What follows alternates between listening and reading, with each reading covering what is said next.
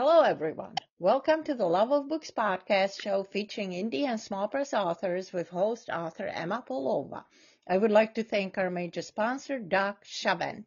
Today, I will be chatting with author Will Ruback, who will announce the details of his book giveaway of Scribe, The Apprentice at the end of the interview. Born and raised in Chicago, Will Ruback has followed a creative path throughout most of his life his love for writing was born from his passion for making music. His inability to escape fiction has led him from graphics back to writing and the book-selling world as both author and seller. The only demon he now faces is himself, committing the time to, com- to complete, sorry, every story in his head. Hello, Will. How are you today? Hello, I'm doing wonderful. How are you? I am doing great. Okay, let me start us off with a brief summary of Scribe. It wasn't the way he planned on becoming the hero, trading his sword for a quill. Then he became the guardian of a relic that shouldn't exist, but that wouldn't stop the darkness from destroying the Crescent lands to obtain it. Will, tell us about your trek from making music to writing. How are the two arts intertwined?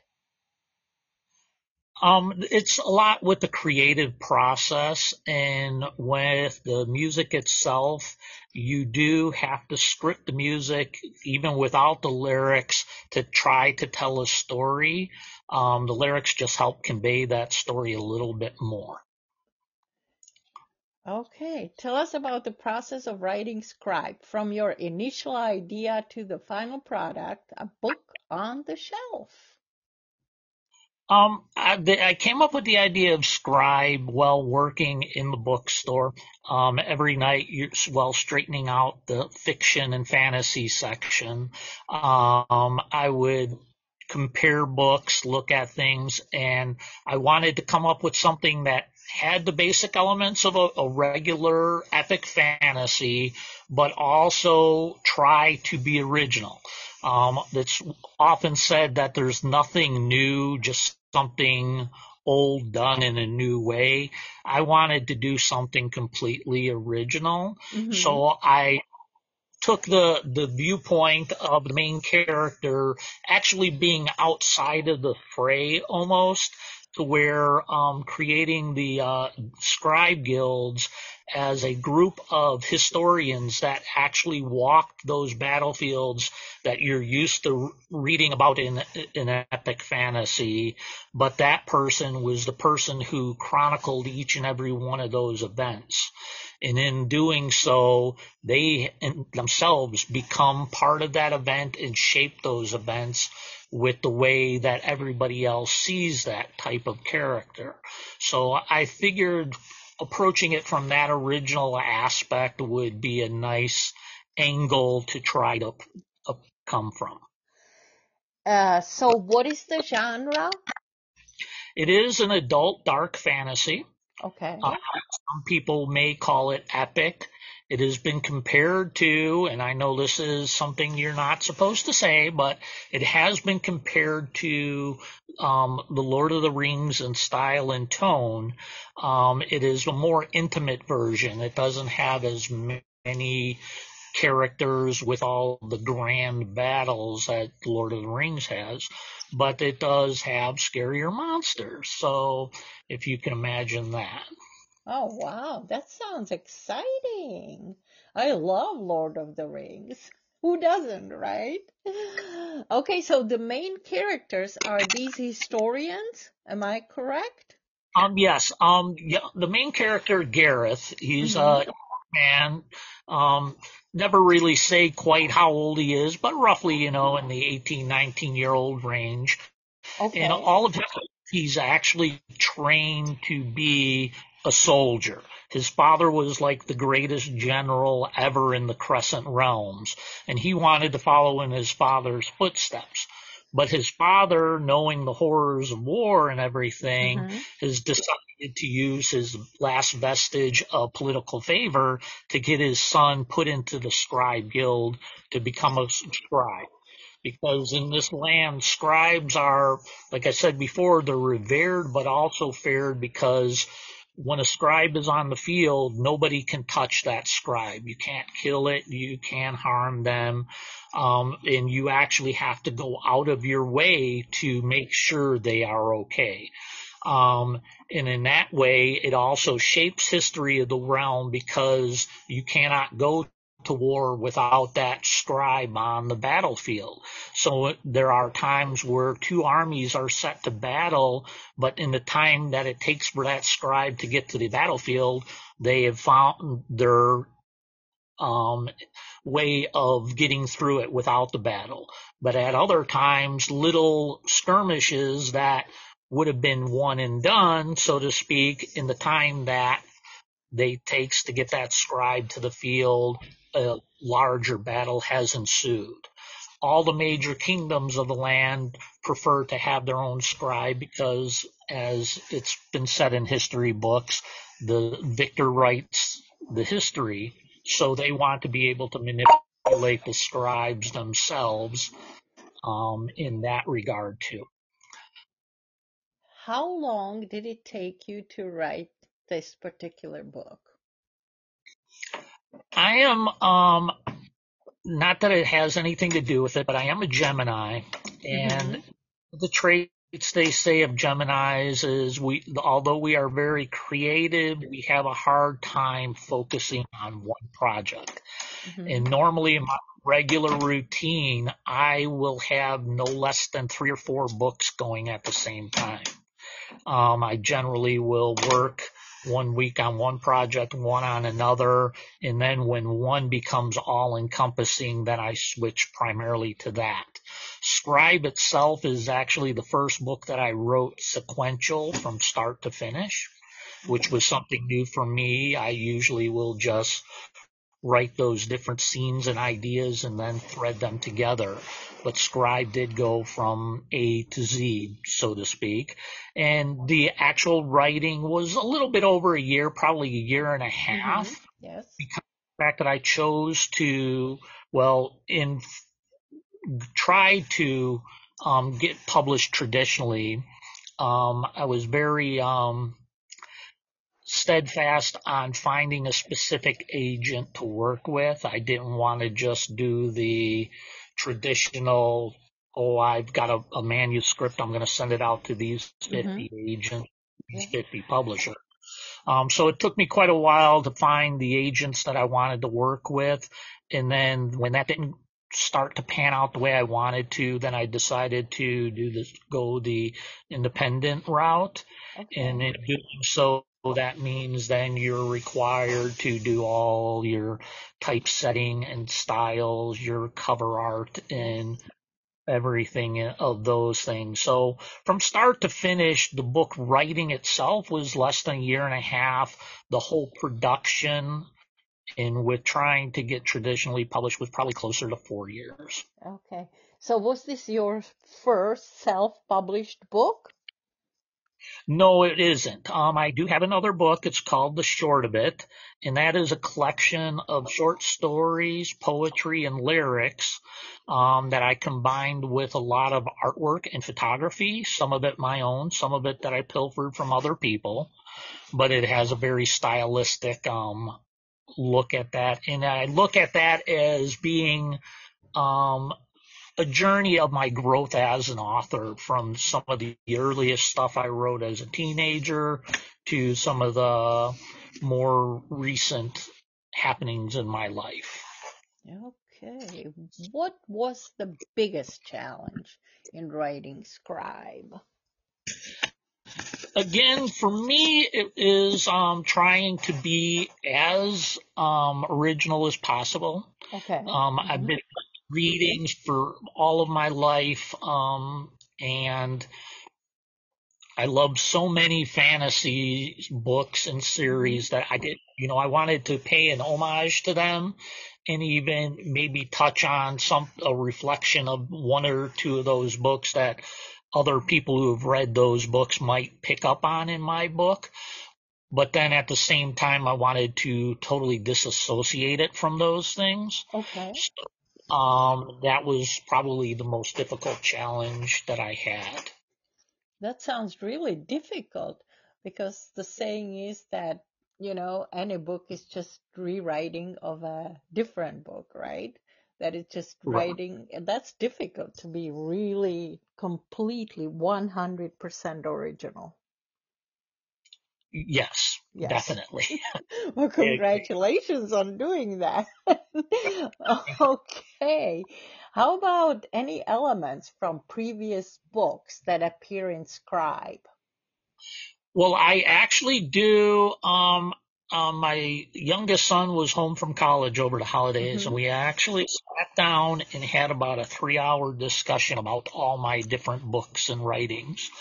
And I do try to place whether it's a line or a phrase from one of the other books or entangle, even if the series will never meet. I try to bridge some element from Mhm. every single story into each of the other ones. So, Mhm. um, in this particular book, for fans of what they call Easter eggs, I do put in, try to put in like five or more different Easter eggs. One of them, like I said, will be that reference to another piece of work of my own. Mhm. I do a song lyric from one of my favorite music artists. Um, I pick a random, have somebody, maybe even a stranger on the street, ask them for a, the most obscure word they could come up with, Okay. and I work word into the story. My mother, who is also a lover of reading, um, gave me some old books on old phrases and words that are no longer common. So I try to work at least one of those words into every book I do and things like that. That sounds very cool. I love that. So it's called Easter eggs? Yeah, they're Easter eggs. You, you see them a lot on DVDs and stuff Mhm. where they reference a different movie series or things of that nature. Yeah. So what was the most gratifying part in writing Scribe? Just finishing it, Just probably. finishing it, right? I mean, that's a Yeah, process. Writing a book from the idea to the final product, that's a long process. Exactly. And then um, the other aspect, and this is a hard thing for authors, is um, the original. I guess you could. I I write differently as far as editing and things of that nature. Um, I do most of my editing throughout the entire process, but Mhm. the um, first draft, completed draft of the book came in at about 120,000 words. And knowing that I originally planned on being um, traditionally published for a first time author, they prefer that first novel to be closer to under a hundred thousand. So I was proud of the fact that I was able to cut almost 30,000 words and not have that, you know, be like a stab in the heart. How did you manage to do that? I find that very difficult, what to take out. How did you It, manage to take out 30,000 words? I, I originally had an idea of the layout with hmm the three act, you know, scenario that you hear about and see about in most books, movies, and plays. And when I started writing and got to the, I, I moved through the first part of that first act pretty quickly. But then when I got to the next section, the way it started just enveloping me, I could have wrote two books just in that one part that was supposed to be the first part of the first book. So it was easier to um, cut off some of it, get rid of it, and other things I identified as, well, this can be a little bit of that backstory for one of the next books in the series. Okay, yeah, sure. it away, but I was able to cut it out of that first book. Okay. How about any surprises, discoveries, or epiphanies while writing this book? probably the biggest one would be how much I actually enjoyed the sequential writing. Um, before I couldn't even think about doing that. I would generally, okay, I might write the first chapter, but then I need to write the finale so I know where I'm going, and then you let the other parts fill themselves in. Um, I was surprised how much it was and how easy for me it was mm-hmm. to just sit down and go from page one to page two to page three. Nice. What do you feel you did right? No one else could have done it like you. Ooh, that's a toughie. that's a good um, one, right? yes. The um I don't think I'd be able to pull it up right now, but um, there's um, an old, I think it's F. Scott Fitzgerald had a philosophy of when writing a book to basically pick one person and write for that one person. Mm-hmm. That way you're not trying to please the masses. If you hit your target mark with that one person, then everybody else will come along. I was lucky in the fact that, like I mentioned before, that I like to edit as I go. Mm-hmm. My target person is very knowledgeable in books themselves and a very strong editor. And she was um, very happy to work with me along the whole process.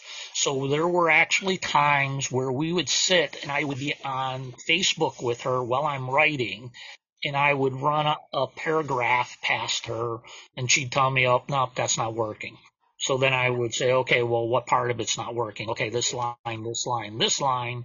And then I would sit there and I would rewrite that line over and over and over until she said, yep, that's it. Boom. And then we go on.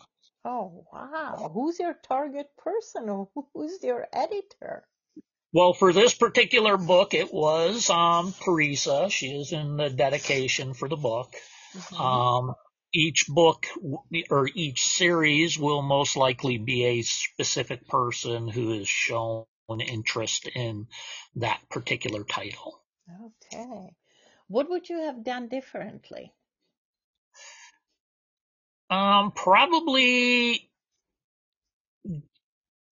left a little bit more into the very first book, knowing if I knew that it was going to be um, independently published. And I wouldn't have wasted so much time doing that. Right. Um, with the being in the book selling industry, I should have saw the changes in the uh, prior to even COVID, the changes in the um, publishing industry to know that I should just go ahead with the um, self-publishing route. Absolutely. That's the way it seems to be going, all publishing. All right. What have you learned about yourself from writing this book? That I can be disciplined. that you uh, can write sequentially, right? yes, that I could put a timeline on something, fulfill that timeline, uh-huh. and work from A to Z. Okay. What are some of the takeaways from Scribe? Um, there's I don't really try to be preachy, so mm-hmm. to speak. You know, there's people who will oh they're just doing a play on a religious doctrine or they're trying to make a full on political statement here or there even though they're using the guise of science fiction and fantasy. Um, I just write purely for the adventure of it. So there's an old thing where, you know, teachers of literature will sit there and they'll try to dissect a Shakespeare play or something sure. and it's like well they the the blue curtain symbolizes the the melancholy effect of blah blah blah when in fact all they meant was the curtains were blue and, that is so true. that regard, I don't try to put secret messages or make any overall statement. I'm just trying to write an adventure that I would have loved to have read. Sure. Would you do it all over again? Your writing career, your graphic career? I would probably handle certain things differently, but I think they all have shaped my ability to write the best book that I could possibly write. Including your music? Yes, definitely. Sure. What is the most interesting or bizarre thing that has ever happened to you during an in-person author's event? Um, when I released my um, first book, The Short of It, um, I was working at Barnes and Noble at the time, so a self-made, you know, place to have a book launch and signing. Um, the I chose looking at the trend of books now. A lot of in the good old days, you'd pick up that book based on that front cover. You'd flip it over, and there'd be a passage from the book, mm-hmm. and then maybe a little bit of a little snipe of what the overall book was. Nowadays, most books you flip it over and all it is is one line reviews from this newspaper, that newspaper, this person, that book club type thing, and it doesn't actually tell you about the book. So I made a point of writing um, an excerpt from a short story to put on the back cover and make it as intense as I could. And during that signing, there was a customer who came up and looked at the book and they read it and then they flipped through the book and they turned back over the cover again and they reread the back cover and they just kept staring at it and rereading that back cover to the point to where um, and this happens to anybody who plays music a lot if you forget your normal bodily functions and sometimes when you're playing a guitar or whatnot, you forget to swallow your own saliva. so this person stood there and they literally started drooling because they were intent on reading the back of this book that they forgot to swallow their own saliva. And to me, that is like a badge of honor. I think so. I've never heard this one. You know, I hear all sorts of responses to this question, but you know, drooling, no. You're the first one. You're original. okay, what's next for Will on your writing journey? I'm trying to figure that fully out. Um, I do have almost 90% of the second book in the Scribe series completely plotted out. And I have done some writing at the beginning of that book, but I also have a couple other projects that are in various stages that mm-hmm. specific people would like me to complete first. Okay. So I'm at, I'm taking a little bit of time to decide exactly which project I'm going to complete next. Perfect. Would you like to read to us, Will? Um, I can definitely do that. Thank you. Not sure the time frame on this, but we have three to five minutes, but on Podbean app we even have more than on okay. Zoom. So it plays to our advantage. Okay. Um, let's go. The scribe, the apprentice. The following morning, Lyric was so intent on packing up camp quickly that at first he didn't notice that Gareth had wandered off again. He knew, though, where he would find it. He slowly came to a halt behind Gareth's sitting form. At first, I thought it was the blackness, was just scorched earth from the fires of battle, Gareth started. And then things moved. The grass, and the branches of the trees, they glistened with the morning dew, but it was more like the sheen of black oil upon water. And I saw something in the distance, a form, a man, but it wasn't a man, couldn't be a man. The pitch, Lyric softly interjected. It had no skin. I thought it had been killed and strung up, skin peeled back in some macabre ritual, but then it moved. Its head bobbed slightly on the immense thickness of, that you would call a neck. So I stared into the darkness, searching for a face. Can anything stripped bare be considered a face? He shook his head, trying to clear the image. There had to be something, Gareth continued, some indication that it was more than just a mass of living evil. So I looked into the ebony that was its eyes, searching. Then I felt as if I was being pulled in. I felt I had to outstare it.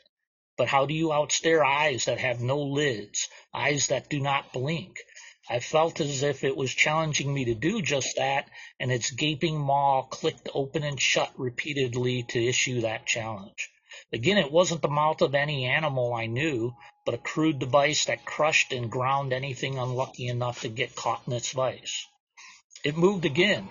This time, though, it wrapped its long arms around its body, then it swung them in a grand gesture as it spun around and slowly walked away. I was amazed that its visceral hadn't spilled out from below its ribs, but they seemed to be held in by some unseeable force and just like everything else, it glistened blacker than black, as if the darkness was just an extension of the creature itself, that as it moved, it left a part of itself coating and choking all it touched. They both shivered. Lyric helped Gareth to his feet, and the two travelers retreated to the tower and quickly mounted their horses, eager to depart. Thank you. Could you give us the details of your book giveaway of Scribe the Apprentice?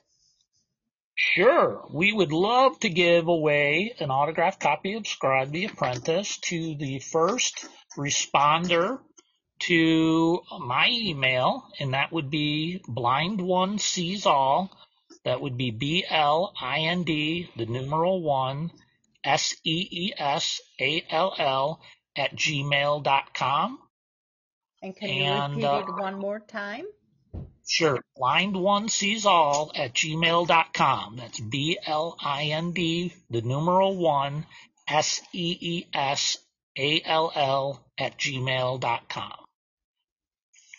Perfect. And uh, I do believe you have something you would like them to put in the um, subject line. Yeah, it can be book give podcast book giveaway or the title of the book, Scribe the Apprentice. Great. All right. And now parting shots from each one of us. You first, Will. You're my guest. Well, I thank you very much for inviting me to uh, join you on this little podcast.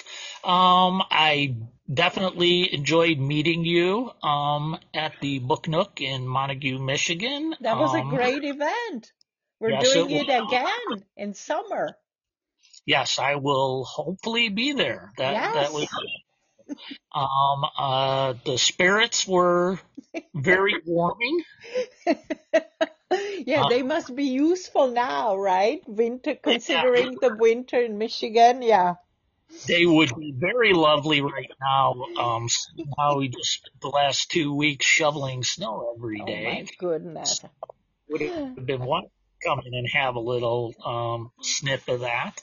I do have an old um, antique um, bohemian aperitif set that would be perfect for that liqueur. So. Oh wow! Yeah. I'll make sure you get some at the summer oh, event okay. in Montague at the Book Nook. Looking forward yeah. to it. And my parting shots are write indie, buy indie, and read indie. Read your local newspapers for inspiration. Keep your fingers on the keyboard and